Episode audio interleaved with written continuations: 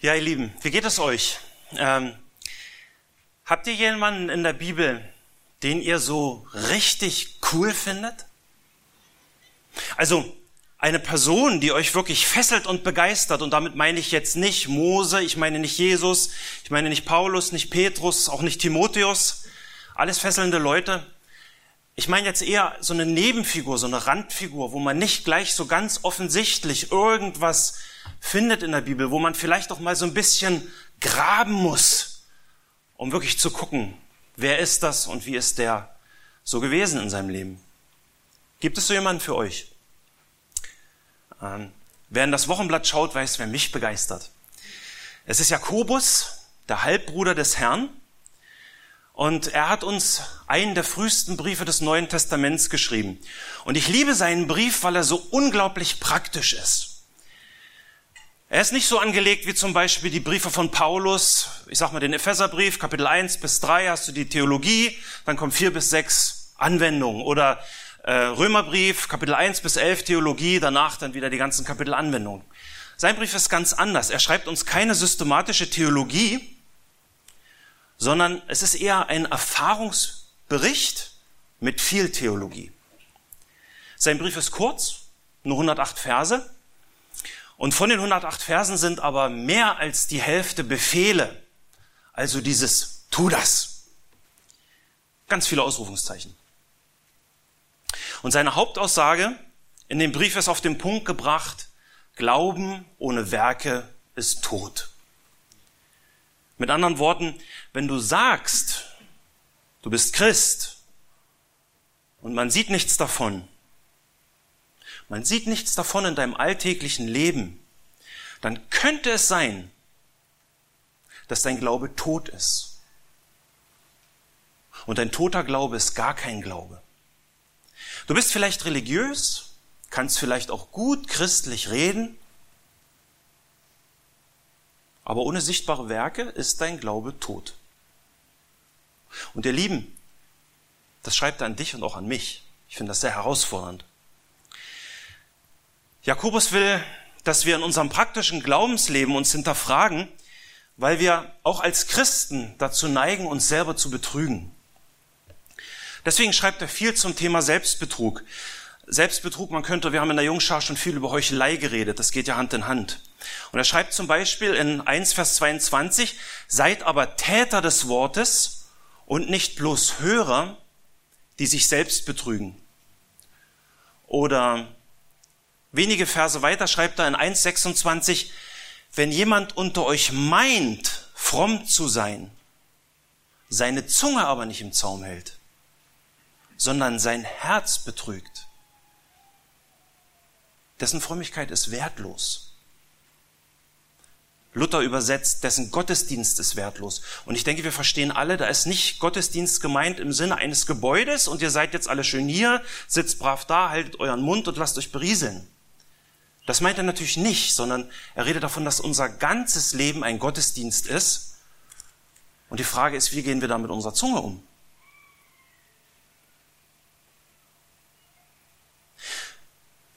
Wenn wir in der Woche über tratschen, schlecht reden, nicht nur über die Ältesten, sondern auch über unsere Mitgeschwister, selbst die Kinder übereinander, worüber wir gerade in der Jungschar geredet haben, dann betrügst du dich selbst und dein Leben ist wertlos vor Gott. Ich finde das für mich, für mein Leben sehr herausfordernd. Denn äh, es gibt genug Situationen, wo mir ein Wort rausrutscht und äh, hinterher sage ich mir, hättest du dir auf die Zunge beißen können? Wäre das nicht mal gegangen? Aber es ist trotzdem wieder rausgegangen. Aber wisst ihr, was mich in solchen Situationen sehr tröstet? Es sind zwei Dinge, die mich trösten. Auf der einen Seite natürlich, dass Jesus als mein Herr und Retter gnädig und barmherzig ist und ich auch mit meinem sündigen Reden jederzeit zu ihm kommen kann und ihn um Vergebung bitten kann für das, was mir wieder passiert ist. Aber was mich eben auch tröstet, ist ein Mann wie Jakobus, der, obwohl er ein großartiger Mann Gottes war, obwohl er ein großer Lehrer der Gemeinde war und obwohl Paulus ihn sogar als Säule der Gemeinde bezeichnet, dass auch er mit seiner Zunge zu kämpfen hatte. Genauso wie ich, genauso wie wir alle. Jakobus macht hier sehr deutlich, und ich lese euch jetzt den Anfang von Kapitel 3 noch vor, dass er sich selbst überhaupt nicht als geistlichen Überflieger gesehen hat, sondern dass er sich völlig darüber im Klaren war, dass er Tag für Tag, Minute für Minute seines Lebens von der Gnade Gottes abhängig war. Er schreibt in Kapitel 3 am Anfang, werdet nicht in großer Zahl Lehrer, meine Brüder, da ihr wisst, dass wir ein strengeres Urteil empfangen werden. Genau das, was Chris eben aus Timotheus vorgelesen hat.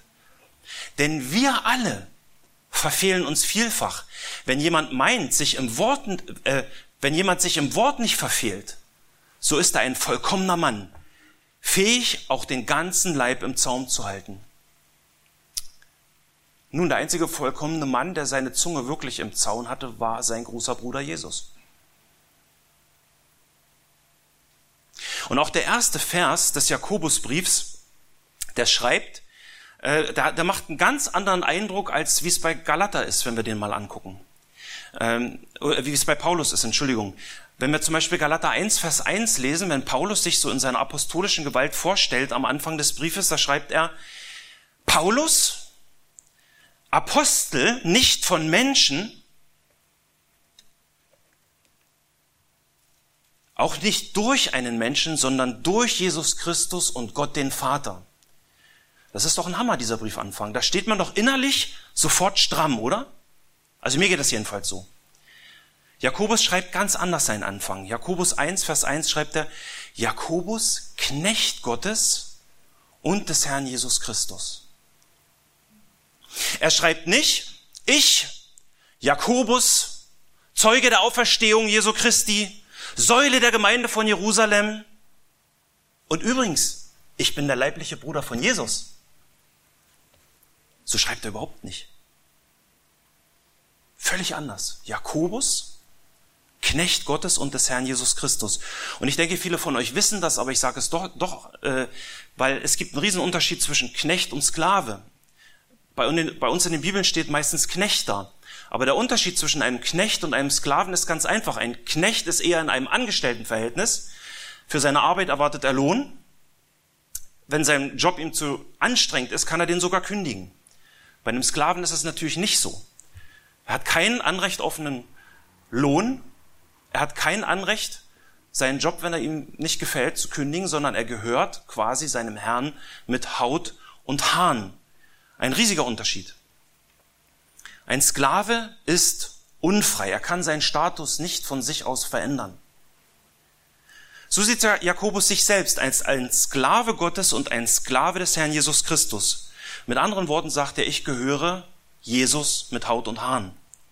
Jesus ist mein Herr und Jakobus weiß, dass dieser Herr die Person nicht ansieht. Jakobus 2, Vers 1.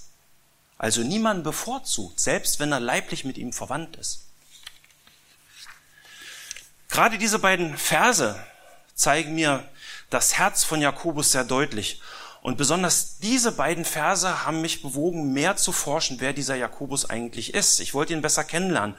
Und die Frage, die mich dabei antrieb, war, wie wurde Jakobus zu diesem demütigen Mann? Wurde er schon so geboren? Immerhin stammt er ja aus einer heiligen Familie und sein großer Bruder war ja Jesus dann ist es doch gar nichts Besonderes, wenn sein großer Bruder Gott ist und ein vollkommener Mensch, dass auch Jakobus ein großer Mann wurde. Liegt ja an der Familie. Ich sage hier ein ganz klares Nein. Auch Jakobus wurde mit einer durch und durch sündigen Natur geboren, genauso wie wir. Er ist absolut nichts Besonderes gewesen, genauso wie wir. Und Gott musste auch in seinem Leben ein Wunder tun, damit er ein echtes Kind Gottes wurde. Wir wollen jetzt anhand der Schrift durch das Leben von Jakobus gehen und uns ansehen, wie aus diesem Saulus ein Paulus wurde. Und das Leben von Paulus ist ja sozusagen umgangssprachliches Bild dafür geworden. Äh, und ich denke, ihr versteht dieses Bild für dieses Vorher-Nachher. Dieses Vorher das alte Leben ohne Gott, nachher das neue Leben mit Gott. Äh, wie aus dem Saulus, also dem Feind Gottes, ein Paulus wurde, also ein Freund Gottes, beziehungsweise ein Kind Gottes. Meine Frage ist heute Morgen also, Wie ist dieser Mann so geworden, dass er diesen so demütigen und so praktischen Brief schreiben konnte? Und als erstes wollen wir uns natürlich an seine Wurzeln begeben und sehen und sehen uns an Jakobus und seine ganz normale Familie. Aus den zwei Familienstammbäumen in Matthäus und Lukas sehen wir, dass beide Elternteile von David abstanden. Josef war sein Vater. Die Bibel bezeichnete ihn als einen gerechten Mann. Matthäus schreibt, Josef, der gerecht war. Wie kam er zu diesem Titel? Erinnern wir uns mal. Er war verlobt mit einer Jungfrau. Die Bibel berichtet uns davon, dass diese Jungfrau einen Urlaub gemacht hat bei Verwandten. Sie kommt nach einer Zeit wieder und ist hochschwanger. Es war mit Sicherheit ein Schock für Josef. Aus seiner Sicht hatte seine Verlobte Ehebruch begangen und sie hätte nach dem jüdischen Gesetz angeklagt werden müssen. Das tat er nicht, weil er sie, wie Matthäus schreibt, sie nicht der öffentlichen Schande preisgeben wollte. Natürlich, ihr kennt die Geschichte, aber wir können hier sehen, was für ein barmherziges Herz Josef hatte. Er wollte nicht riskieren, dass seine Verlobte wegen Ehebruchs durch das Gesetz angeklagt wird. Er wollte nicht riskieren, dass sie vielleicht sogar gesteinigt wird. Das tat er nicht, weil er sie nicht, wie gesagt, der öffentlichen Schande preisgeben wollte. Und ähm, das, denke ich, war wirklich eine wahrhaft gerechte Tat. Und wir wissen natürlich, dass Gott selbst in diese Geschichte eingreift. Was hier passiert, ist aber genau das, was Jakobus in seinem Brief schreibt.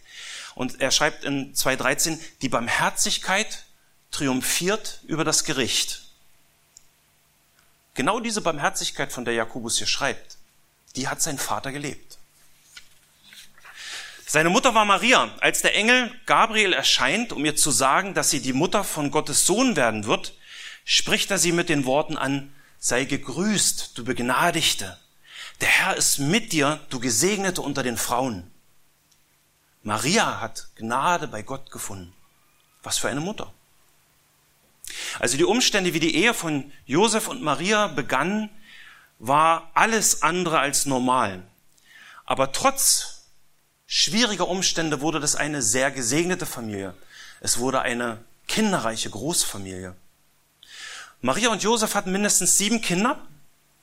Jesus der Erstgeborene, dann Jakobus als Zweitgeborene, Josef, Judas, Simon und noch mindestens zwei Mädchen. Also insgesamt ein neun Personenhaushalt. Reich war die Großfamilie mit Sicherheit nicht. Als Maria und Josef in den Tempel gehen, um dem Herrn ihren Erstgeborenen zu präsentieren, hätten sie nach dem Gesetz von Mose ein Lamm opfern müssen. Sie konnten aber offensichtlich das Geld für ein teures Schaf nicht aufbringen und so machen sie nur mit Tauben das Armenopfer. Und wovon lebte die Großfamilie? Nun, Vater Josef war Zimmermann und auch sein Erstgeborener war als Zimmermann bekannt.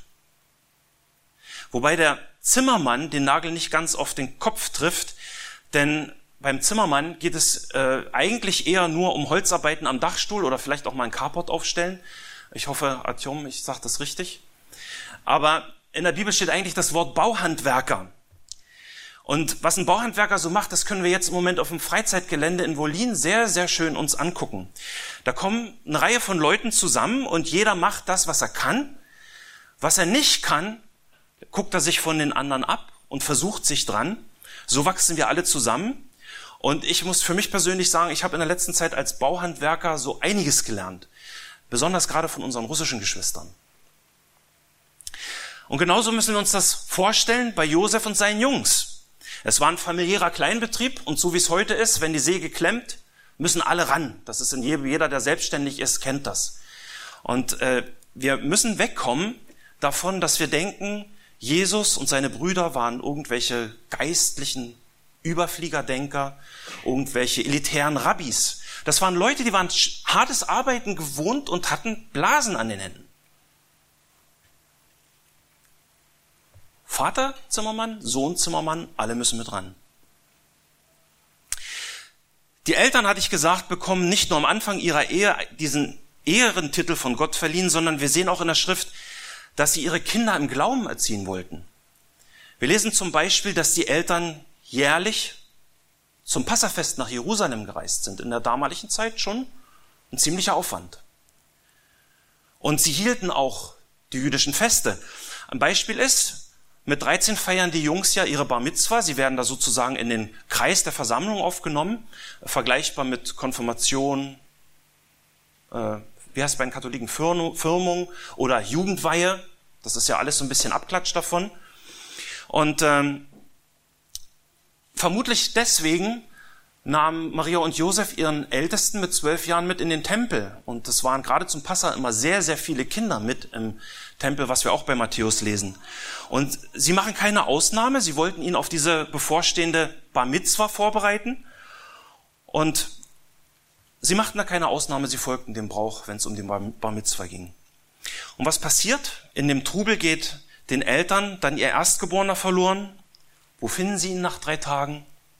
Im Tempel, vertieft in Gesprächen mit den Lehrern.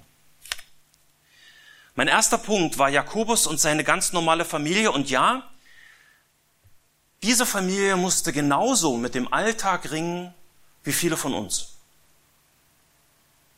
Aber in einem Punkt sind sie eine absolute Ausnahme als Familie. Und das zeigt uns ja die Geschichte in Lukas 2, die ich kurz wiedergegeben habe, auf. Es war die einzige Familie in der gesamten Menschheitsgeschichte, die ein perfektes Kind hatte. In Lukas 2, Vers 52 steht, und Jesus nahm zu an Weisheit und Alter und Gnade bei Gott und den Menschen. Was denkt ihr? Ab wann war Jesus vollkommen und sündlos? Als er 30 war und seinen Dienst angefangen hat? Oder so mit knapp 20, wenn er dann so langsam aus der Pubertät rauskommt? Nein, er war auch als Kind schon perfekt und ohne jede Sünde. Mit anderen Worten, er ist das einzige Kind, was über die Erde gegangen ist, beziehungsweise was noch über die Erde gehen wird, das wirklich zu 100 Prozent das fünfte Gebot befolgt hat, du sollst Vater und Mutter ehren. Und praktisch? Jesus Denkst du dran? Du musst bis dran, den Müll rauszubringen. Habe ich schon längst gemacht, Mama. Oder Kinder, könnt ihr euer Zimmer aufräumen? Ah, Jesus, du kannst sitzen bleiben und weiterspielen. Bei dir ist ja immer alles ordentlich. Also ich will mich nicht lustig machen, aber dieses Kind war sündlos.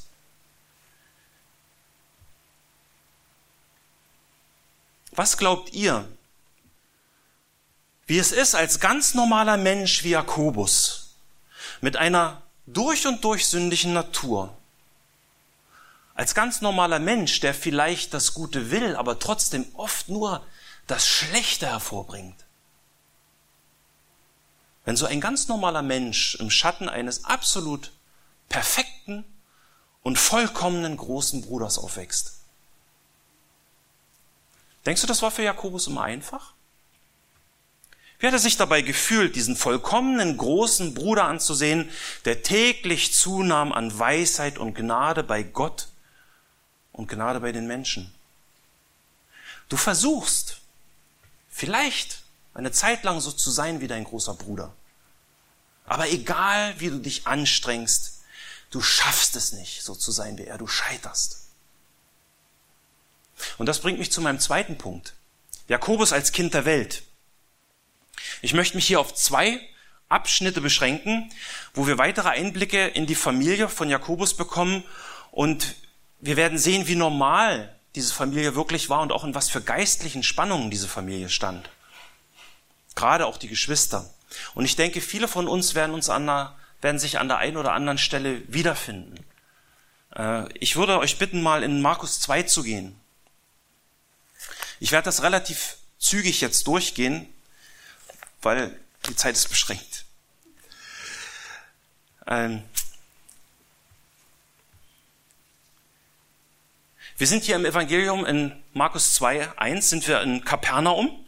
Und Markus zeigt hier mit einem, in diesen Kapiteln mit großem erzählerischen, äh, mit großem erzählerischem Tempo auf, wie die Spannungen um diesen selbsternannten Propheten Jesus von Nazareth zunahmen.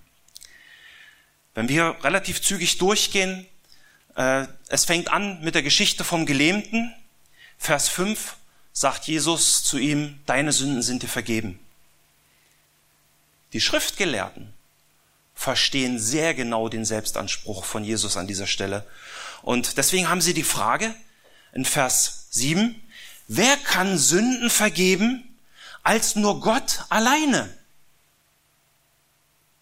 Jesu antwortet in Vers 10, damit ihr wisst, dass der Sohn des Menschen Vollmacht hat, auf Erden Sünden zu vergeben, sprach er zu dem Gelähmten, ich sage dir, steh auf und nimm deine Liegematte und geh heim. Danach kommt die Berufung von Levi, die Geschichte. Ja, wieder, die Schriftgelehrten und Pharisäer sind gegenwärtig. Und was sagen sie in Vers 16? Er ist mit den Zöllnern und Sündern. Unerhört. Er will doch ein Prophet sein. Jesu antwortet in Vers 17, als Jesus es hörte, sprach er zu ihnen, nicht die Starken brauchen den Arzt, sondern die Kranken. Ich bin nicht gekommen, Gerechte zu berufen, sondern Sünder zur Buße.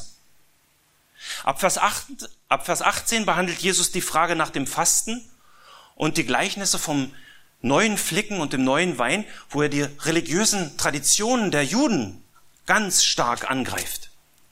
Und die Spannung baut sich weiter auf, als Jesus in Vers 28 dann auch noch beansprucht, Herr über den Sabbat zu sein.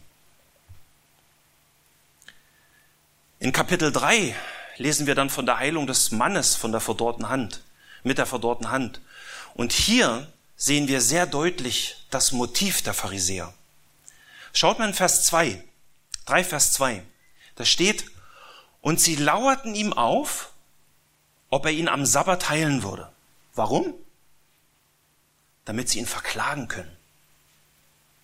Jesu heilt die gelähmte Hand. Was ist die Folge? Vers 6. Da gingen die Pharisäer hinaus und hielten sogleich mit den Herodianern Rat gegen ihn, wie sie ihn umbringen könnten. Nach diesen ganzen Ereignissen kommt die ganze Region in Bewegung. Die Leute pilgern ihm regelrecht hinterher. Und wir lesen dann, wie das ausgesehen hat in Vers 10 und 11. Da steht, denn er heilte viele, so dass alle, die eine Plage hatten, sich an ihn herandrängten, um ihn anzurühren. Und wenn ihn die unreinen Geister erblickten, fielen sie vor ihm nieder, schrien und sprachen, du bist der Sohn Gottes. Ab 20 ab Vers 20 finden wir dann die Geschichte mit der Lästerung vom Heiligen Geist. Genau. Und äh, ich will auf die heute nicht meinen Fokus legen, aber ich will euren Fokus bei dieser Geschichte wieder auf die Familie hinlenken. Schaut bitte in Vers 20. Wir lesen hier, und sie traten in das Haus, und das bezieht sich auf Kapernaum in 2.1, wo wir vorhin angefangen haben. Also sie traten in das Haus und ja, man könnte noch sagen, äh, Luther übersetzt das so, äh, und er kam nach Hause. Also es ist wirklich sein Elternhaus gemeint. Er kam nach Haus. Und es kam nochmals eine Volksmenge zusammen, so dass sie nicht einmal Speise zu sich nehmen konnten. Vers 21. Und als die, welche um ihn waren, es hörten, gingen sie aus, um ihn zu ergreifen denn sie sagten, er ist von Sinnen. Und die Schriftgelehrten, die von Jerusalem herabgekommen waren, sprachen, er hat den Belzebul und durch den Obersten der Dämonen treibt er die Dämonen aus. Was passiert hier? Erstens, Jesus kommt nach Kapernaum nach Hause. Zweitens, es sind massenweise Leute da, sodass sie nicht mal zum Essen kommen, vielleicht wegen dem Platz, vielleicht einfach, weil sie einfach nicht dazu kommen zu essen. Die, welche um Jesu waren, die wollen Jesus ergreifen. Sie sagen, ist von Sinn.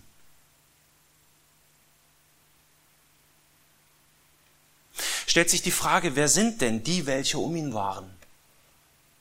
Es ist ja sehr nützlich, mal verschiedene Bibelübersetzungen anzugucken, denn dadurch wird es deutlicher, wer da gemeint ist. Es ist uns, denke ich, klar, dass da nicht die Jünger gemeint sind, die Jesus ergreifen wollen, ihn vom Dienst abhalten und sagen, du bist von Sinn. Wer also sind die, welche um ihn waren? Luther übersetzt, und da es die Seinen hörten, Die Elberfelder übersetzt noch deutlicher und als seine Angehörigen es hörten. Die, welche um ihn waren, sind also seine leibliche Familie, seine Geschwister. Sie haben gehört, dass schon wieder eine große Volksversammlung auf ihren Bruder eindringt. Und seine Familie tut was? Sie wollen ihn ergreifen. Man könnte auch das übersetzen mit jemand halten, jemand festhalten, jemand zurückhalten, jemanden von etwas abhalten. Also seine Familie, seine leibliche Familie kommt, will ihn massiv vom Dienst abhalten. Und was sagen sie? Er ist von Sinnen. Das ist sehr nett übersetzt. Er ist von Sinnen. Im Griechischen steht das noch viel deutlicher. Man könnte das auch übersetzen mit wahnsinnig oder verrückt sein.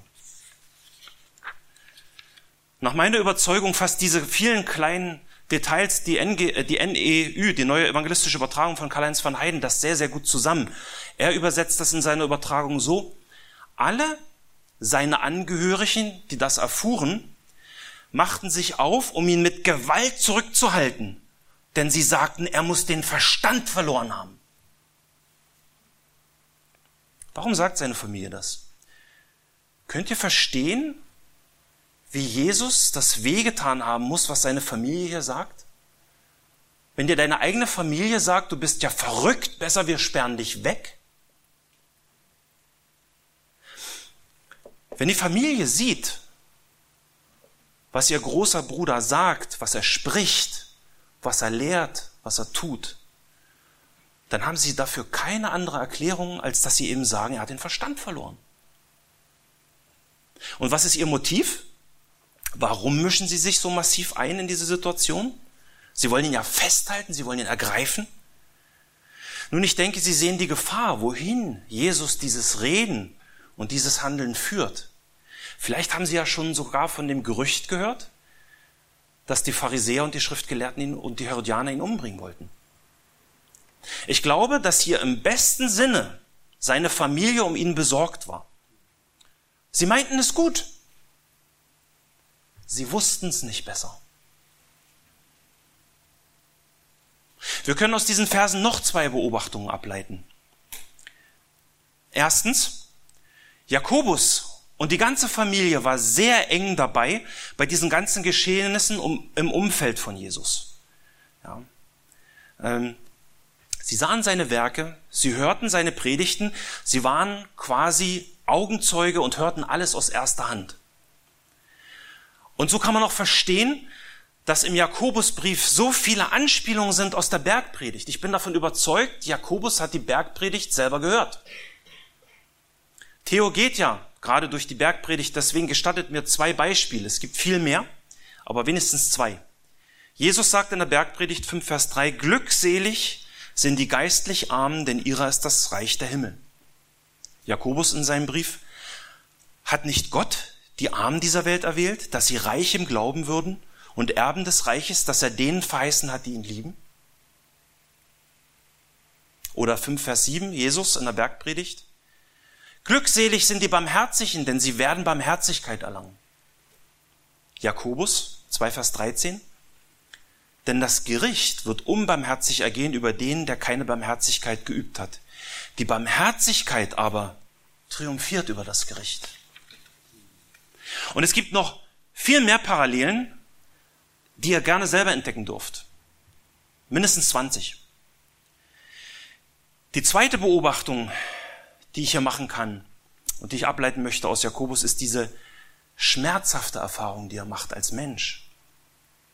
Nicht nur die Pharisäer wollen ihn töten, sogar seine eigene Familie hält ihn für verrückt. Jesu war auch zu 100 Prozent Mensch. Und ich garantiere dir, dass ihm diese schmerzhafte Erfahrung genauso wehtat wie dir, wenn du solche Ablehnung erlebst, wenn man dich für verrückt hält in deiner Familie, weil du einem gekreuzigten Juden für deinen Erlöser hältst, weil du versuchst so zu sein wie er. Man kann doch gut nachvollziehen, warum Jesus nur wenige Verse weiter in Markus 3 darüber spricht, wer seine wahren Verwandten sind. Schaut mal bitte Vers 31. Markus 3, Vers 31. Da kamen seine Brüder und seine Mutter. Sie blieben aber draußen, schickten zu ihm und ließen ihn rufen. Und die Volksmenge saß, saß um ihn her. Sie sprachen aber zu ihm, siehe, deine Mutter und deine Brüder sind draußen und suchen dich. Und er antwortete ihnen und sprach, wer ist meine Mutter? Oder wer sind meine Brüder? Und indem er rings um die ansah, die um ihn saßen, sprach er, siehe da, meine Mutter und meine Brüder, denn wer den Willen Gottes tut, der ist mein Bruder und meine Schwester und Mutter. Kennt ihr das auch? Dass euch die Geschwister in der Gemeinde viel näher sind als eure eigenen Familienangehörigen? Lasst uns noch bitte in Markus 6 springen. Schaut bitte Markus 6, Vers 1 bis 4. Da steht, und er, also Jesus, zog fort von dort und kam in seine Vaterstadt. Und seine Jünger folgten ihm nach. Und als der Sabbat kam, fing er an, in der Synagoge zu lehren. Und viele, die zuhörten, erstaunten und sprachen, woher hat dieser solches? Und was ist das für eine Weisheit, die ihm gegeben ist, dass sogar solche Wundertaten durch seine Hände passieren? Geschehen. Ist dieser nicht der Zimmermann? Der Sohn der Maria, der Bruder von Jakobus und Joses und Judas und Simon? Und sind nicht seine Schwestern hier bei uns? und sie nahmen Anstoß an ihm. Jesus aber sprach zu ihnen, ein Prophet ist nirgends verachtet, außer in seiner Vaterstadt und bei seinen Verwandten und in seinem Haus. Vers 3, sie nahmen Anstoß an ihm. Und warum auch nicht? Er ist ja einer von ihnen. Er ist bei ihnen aufgewachsen, sie kennen ihn seitdem er Baby ist, man ist auf dem Dorf, man kennt sich. Und ja, war da nicht die Sache mit seiner Mutter, die plötzlich hochschwanger aus dem Urlaub kam? Und jetzt behauptet er, ein Prophet zu sein? Was bildet er sich ein? Luther sagt, Luther übersetzt, sie ärgerten sich an ihm. Jesus sagt hier, er ist verachtet in seiner Vaterstadt, bei seinen Verwandten verachtet von seiner Familie. Und das Wort verachtet könnte man auch ein bisschen anders noch übersetzen. Und zwar könnte man auch sagen, er ist ohne Wert und ohne Ehre. Das ist eine ganz klare Wertung, die Jesus hier vornimmt. Wenn seine Familie ihn kurz, kurz vorher vielleicht noch aus guten Motiven beschützen wollte, so stellt Jesus selbst hier klar, dass auch seine eigene Familie ihn verachtete. Er ist für seine Familie ohne Wert. Wie sich die Einstellung seiner Familie während seines Dienstes Jesus gegenüber verändert, wird noch deutlicher, wenn wir noch kurz eine Stelle aus Johannes ansehen. Bitte schlagt Johannes 7 auf. Johannes 7.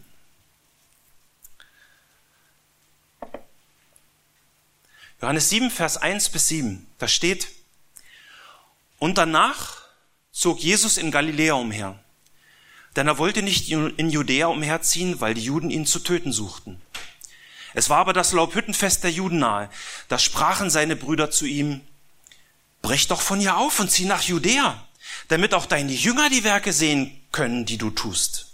Denn niemand tut etwas im Verborgenen und sucht zugleich öffentlich bekannt zu sein. Wenn du diese Dinge tust, dann offenbare dich der Welt. Denn auch seine Brüder glaubten nicht an ihn.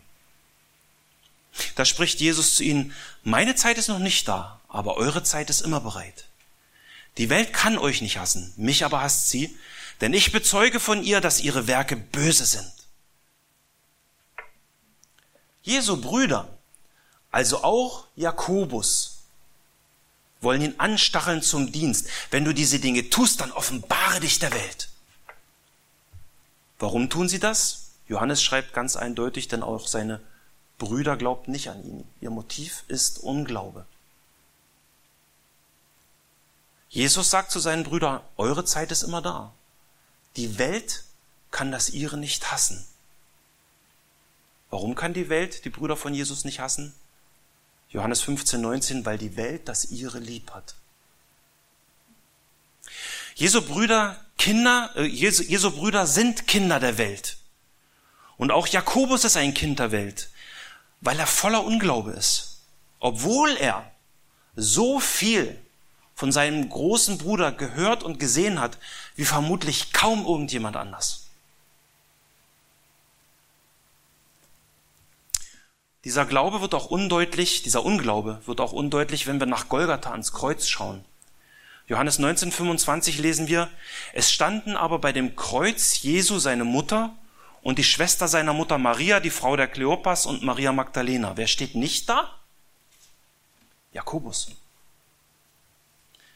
Josef als Familienvater ist vermutlich bereits tot. Er ist gestorben und der Erstgeborene der Familie wird gleich sterben. Und wo ist der Zweitgeborene? Der Zweitgeborene, der jetzt an die Stelle treten müsste, für die Familie zu sorgen, für die Mutter zu sorgen. Wir wissen es nicht. Am Kreuz steht er jedenfalls nicht. Deswegen sagt der Erstgeborene, also Jesus, weil er sich selbst im Angesicht des Todes noch um seine Mutter sorgt, Vers 26, als nun Jesus seine Mutter sah und den Jünger dabei stehen, den er lieb hatte, gemeint ist also Johannes der Evangelist, spricht er zu seiner Mutter, Frau, siehe deinen Sohn. Darauf spricht er zu dem Jünger, siehe deine Mutter. Und von der Stunde an nahm sie der Jünger zu sich. Nicht Jakobus nahm seine Mutter zu sich, sondern Johannes, einer von diesen verrückten Jesusleuten. Wir haben jetzt recht ausführlich gesehen, dass Jakobus wirklich ein echtes Kind der Welt war. Aber wann wurde er denn nun, wann wurde denn nun aus diesem Saulus ein Paulus? Wann ist Gott, wann hat Gott dieses große Wunder getan und Jakobus die Augen geöffnet, dass sein großer Bruder wirklich auch für ihn ans Kreuz gegangen ist? Wann wurde Jakobus also ein Sklave seines großen Bruder, der ihm mit Haut und Haaren gehört? Nun, wir wissen es nicht genau. Aber es war irgendwann in den ersten 40 Tagen zwischen Jesu Auferstehung und der Himmelfahrt. In 1. Korinther 15 steht eine Liste der Zeugen, die Jesus nach seiner Auferstehung gesehen haben. Vers 6 steht, danach ist er aber mehr als 500 Brüdern auf einmal erschienen, von denen die meisten noch leben, etliche aber auch entschlafen sind. Dann erschien er dem Jakobus, hierauf sämtlichen Aposteln. Apostelgeschichte 1 nennt eine Liste der Zeugen von Christi Himmelfahrt. Und dort lesen wir in Vers 14, diese alle, also die bei der, die Zeugen der äh, äh, Himmelfahrt Christi, diese alle blieben beständig und einmütig im Gebet und Flehen zusammen mit den Frauen und Maria, der Mutter Jesu, und mit seinen Brüdern. Offensichtlich war Jesus, Jesu Familie weiterhin hautnah dabei und offensichtlich haben seine Brüder, die ihn öffentlich für verrückt erklärt hatten, sich jetzt bekehrt, so dass sie jetzt einmütig und beständig im Gebet und Flehen in der Gemeinschaft mit den Jüngern waren. Das Wunder ist geschehen. Aus einem Saulus ist Paulus geworden, weil Gott ihm die Augen geöffnet hat. Und was Jakobus meint, wenn er in seinem Brief sagt, dass ein Glaube ohne Werke tot ist, wird sehr klar, wenn wir uns sein Leben nach seiner Bekehrung ansehen. Denn die Bibel zeigt uns, dass er ein sehr aktiver Christ war und weiterhin hautnah mit dabei war, als die junge Gemeinde sich gegründet hat und, und, und sich entwickelte, so will ich es lieber sagen. Und dafür einige Beispiele im Schnelldurchgang. Äh, Apostelgeschichte 12, tolle Geschichte, Herodes nimmt Petrus gefangen, lest die bitte zu Hause ausführlich.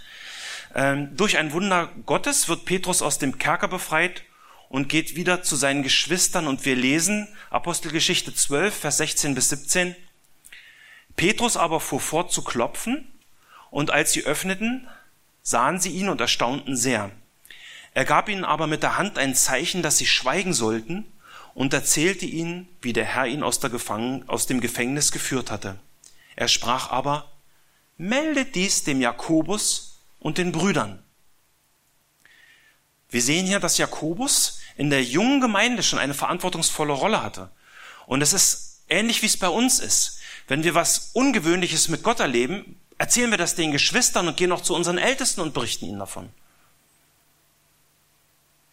Stückchen weiter in Apostelgeschichte 15 lesen wir davon, wie es zu einem Zwiespalt unter den Christen kam.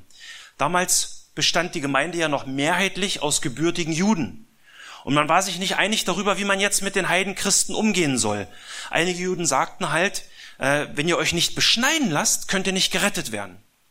Und es kam deswegen zu einer nicht geringen Auseinandersetzung. Und es gab keine Einigung. Äh, also wird eine Abordnung nach Jerusalem gesandt, wo die Apostel und Ältesten zusammenkommen, um diese Sache zu untersuchen, nach Vers 6. Und dort raucht es dann richtig. Aus der nicht geringen Auseinandersetzung in Vers 2 wird in Vers 7 eine große Auseinandersetzung. Und die Frage, die diskutiert, die dort diskutiert wurde, ist äußerst wichtig. Reicht die Gnade des Herrn Jesus Christus, um gerettet zu werden, oder braucht man noch etwas dazu? Also Jesus plus irgendwas oder Jesus alleine? Aber schaut mal, wer hält bei diesem Konzil, nachdem alle Argumente diskutiert wurden, die Abschlussrede? Jakobus. In Vers 18 lesen wir sein Fazit. Gott sind alle seine Werke von Ewigkeit her bekannt. Vers 19. Darum urteile ich, dass man denjenigen aus den Heiden, die sich zu Gott bekehren, keine Lasten auferlegen soll, sondern ihnen nur schreiben soll, sich nicht von der Verunreinigung durch die Götzen, von der Unzucht und von Erstickten und vom Blut zu enthalten. Und so wurde es gemacht. Es wurde ein Rundschreiben verfasst. Es wurde an die Gemeinden gesandt. Und dieses Rundschreiben ist für uns heute auch noch gültig. Eine weitere Stelle ist Galater 2, Vers 2. Da schreibt Paulus auch über dieses Konzil in Jerusalem. Er schreibt dort Galater 2, Vers 2. Ich, also Paulus, zog aber aufgrund einer Offenbarung hinauf nach Jerusalem und legte ihnen insbesondere den Angesehenen das Evangelium vor, das ich unter den Heiden verkündige, damit ich nicht etwa vergeblich liefe oder gelaufen wäre. Was ist das Evangelium, das Paulus insbesondere den Angesehenen vorlegen will? Es ist, dass der Mensch durch Glauben allein gerechtfertigt wird, ohne Werke des Gesetzes. Also eben nicht Jesus plus irgendwas, sondern eben Jesus allein. Nun, den Ausgang des Konzils hatten wir uns gerade angeguckt, schon, wenn auch nur kurz. Aber wer sind diese Angesehenen, deren Prüfung sich Paulus unterziehen will? Ihr kennt schon die Antwort. Vers 9 lesen wir, und als sie, also diese Angesehenen, die Gnade erkannten, die mir gegeben ist, reichten Jakobus und Kephas und Johannes, die als Säulen gelten, mir und Barnabas die Hand der Gemeinschaft. Überlegt euch das, Jakobus der seinen großen Bruder für verrückt erklärt hat, wird zu einer Säule der Gemeinde. Versteht ihr dieses Bild? Eine Säule kommt nach Wolin. Wir haben in der Scheune gearbeitet. Da sind tragende Säulen in der Mitte. Wir mussten, um eine Säule, das Fundament unten zu erneuern, mussten wir vier andere Stützen setzen. Ohne Säule bricht alles zusammen. Was für ein Wunder. So eine Stütze. So eine Säule war dieser ungläubige Jakobus geworden für die Gemeinde. Und auch Petrus hatte großen Respekt vor Jakobus. Es gab nämlich mal eine Situation, da war Petrus in Antiochia und hatte dort Gemeinschaft mit den dortigen Heidenchristen. Das heißt, sie verbrachten Zeit zusammen, sie saßen zusammen, haben sogar zusammen gegessen. Alles war ganz normal, wie es eben in der Gemeinde sein soll. Und dann kamen einige von diesen Judaisten, die eben behaupteten, du musst auch das Zeremonialgesetz von Mose einhalten, sonst kannst du nicht gerettet werden. Also sie behaupteten sozusagen genau das Gegenteil von dem, was auf dem Konzil in Jerusalem äh, beschlossen worden ist.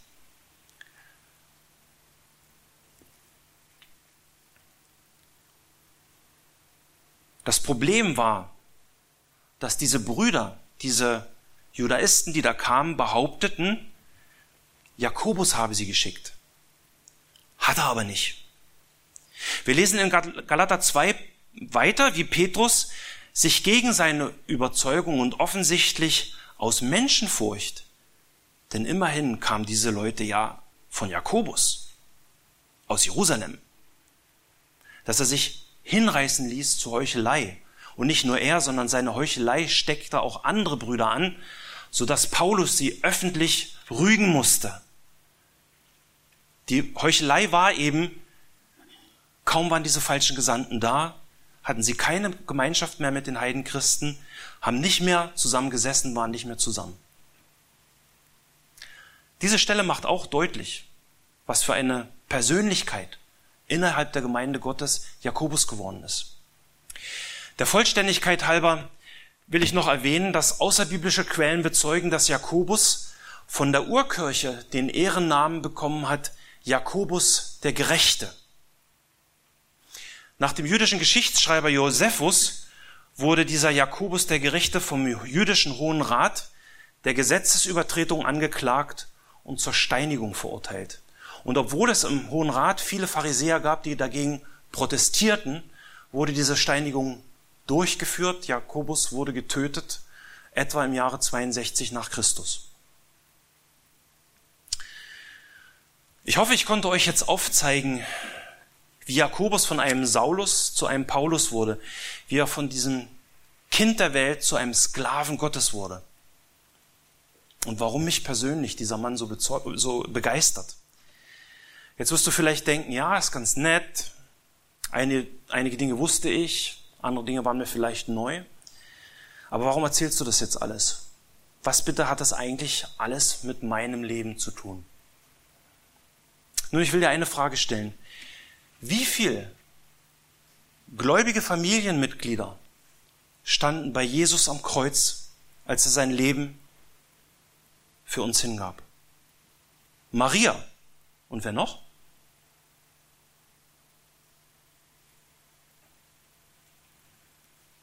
Wie sieht es in deiner Familie aus? Sind wirklich alle schon gerettete Sklaven Jesu Christi? Deine Eltern? Deine leibliche Familie? Deine Brüder? Deine Schwestern? Wirklich alle deine Kinder? Oder kennst du den Schmerz, wenn deine Familienangehörigen ungläubig, also unerrettet sind und wenn deine eigene Familie dich für verrückt hält, weil du von Jesus redest, weil du so leben willst wie er? Wie gehst du damit um mit dieser Situation? Wie reagierst du auf diese Ablehnung durch deine engste Familie? Wie reagierst du auf ihren Unglauben? Kennst du den Schmerz, wenn dein eigenes geliebtes Kind dir sagt, Papa, du bist ja ein Fanatiker. Du gehörst ja in die Klapse.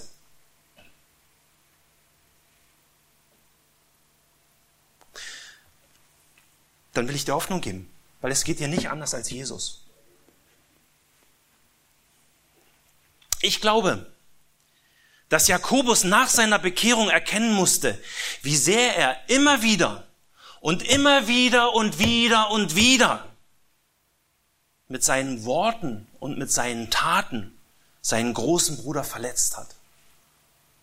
Und ich glaube, dass diese Erkenntnis ihm seine eigene tiefe Sündhaftigkeit offenbart hat. Sein großer Bruder war ja Gott.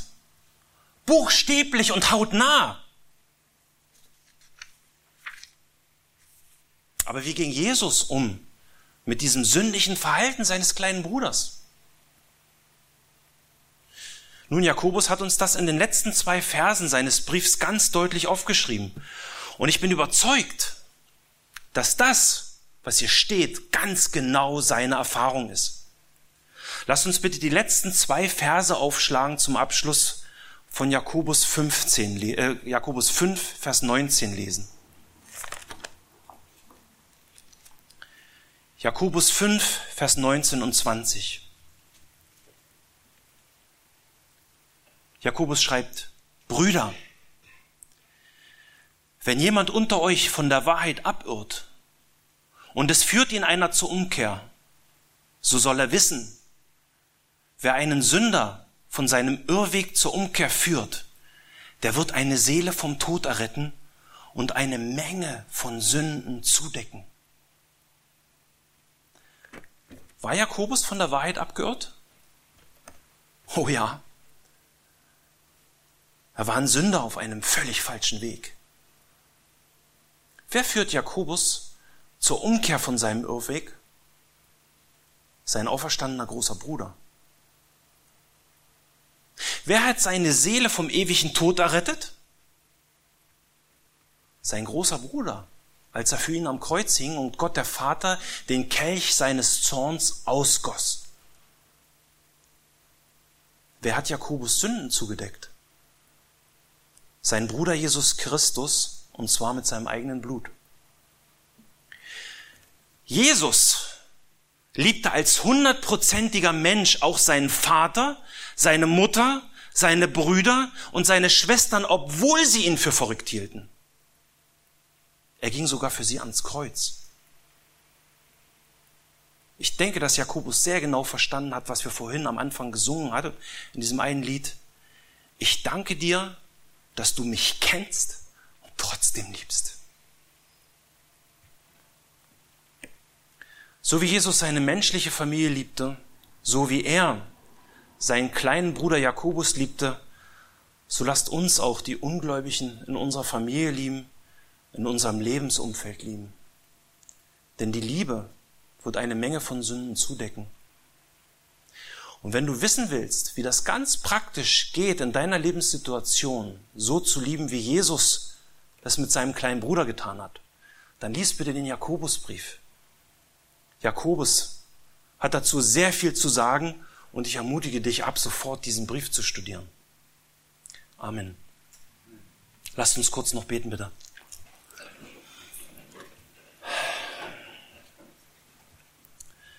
Himmlischer Vater, ich danke dir für dein Wort, das du uns gegeben hast und dass wir nicht diese glatt gebügelten Biografien dort drin finden, wie wir sie oft in der Welt lesen, sondern dass du wirklich bezeugst, wie du immer wieder dieses große Wunder tust, dass Menschen in deine Familie eingefropft werden, dass sie ein Teil deiner Familie werden, dass du sie adoptierst und dass du sie in Jesus Christus zu einer neuer Schöpfung, zu einer neuen Schöpfung machst. Herr, und ich befehle dir uns alle an, dass wir diesem Vorbild Jesu folgen und mit unseren Familienangehörigen, mit unseren Arbeitskollegen, in der ganzen kommenden Woche, in unserem Alltag, mit den Leuten umgehen, die dich ablehnen, Herr Jesus, genauso wie du es getan hast mit deinem kleinen Bruder. Bitte hilf, dass wir diese Liebe weitergeben können, dass wir sie leben können, dass wir nicht bloß Hörer des Wortes sind, sondern auch Täter des Wortes, wofür Jakobus ja ein fantastisches Beispiel geworden ist. Und ich bitte dich, dass wir nicht erst, wenn wir tot sind, miterleben, dass unsere Familienangehörigen zum Glauben kommen, sondern Herr, schenk Gnade. Wir sehnen uns danach, jetzt schon dieses Wunder zu erleben, dass aus diesen ganzen Saulussen wirkliche Paulusse werden, Herr. Lass uns an diesem Wunder Anteil nehmen. Amen.